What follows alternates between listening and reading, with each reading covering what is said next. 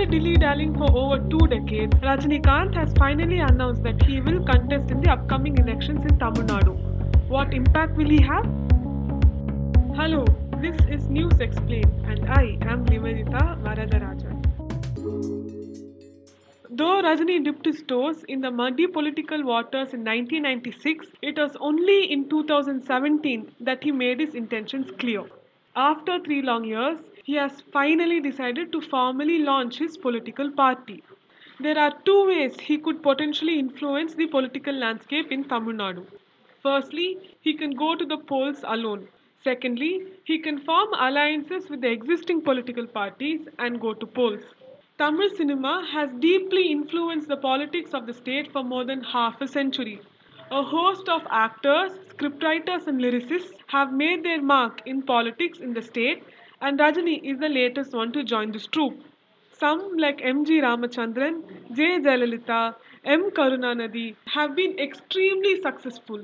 The three of them combined have ruled the state for more than 50 years, while others, like Sivaji Ganesan, weren't so successful.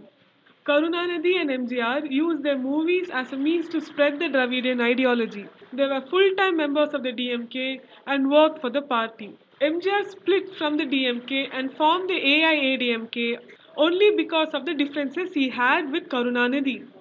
Rajini, just like MGR, has a huge fan base. But the similarity ends there. When MGR started the ADMK, he had a political brand and a political organization. Rajini has to create a political organization and he has to define and popularize his brand of spiritual politics. If he is going to go alone, he has an added challenge.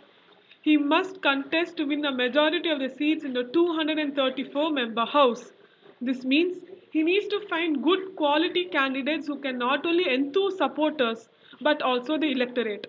The last time a party which was formed by a star did well was Captain Vijaykanth's DMDK. In the 2011 assembly elections, the party partnered with AIADMK. They won 29 seats, getting more seats even than the ruling DMK. However, Vijaykanth chose to sit in the opposition benches and then the party quickly fizzled out. In the 2019 general elections, they had a vote share of just 2.19%. That's a steep fall as they had nearly 10% vote share in the 2009 Lok Sabha polls. Forming an alliance could be a tricky matter.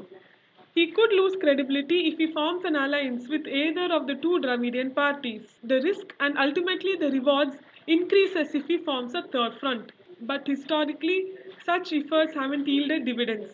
The last time such an experiment was carried out was in 2015 when four parties, the VCK, the MDMK, and the left parties, formed the People's Welfare Front to fight the 2016 assembly election together.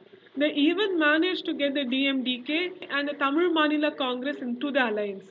Ultimately, they failed to win a single seat. Now, this alliance does not exist. Right now, we really don't know what Rajni is going to do.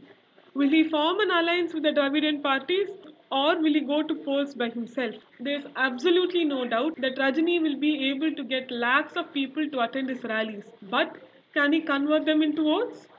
To do this, it is important for him to not only be different from the existing political parties, but he also has to be seen as different from them.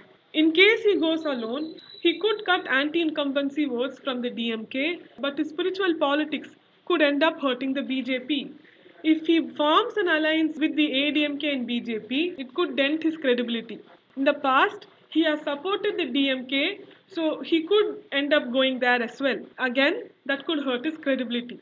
The entry of Rajinikanth is not the only thing which we should watch out for next month. VK Sasikala, the close aide of former Chief Minister J. Jayalalithaa, could be out of jail next month and could play an important part in the coming elections. Her presence could boost TTV Dinakaran's AMMK. It could also split ADMK's vote and could also cut the anti incumbent vote as well.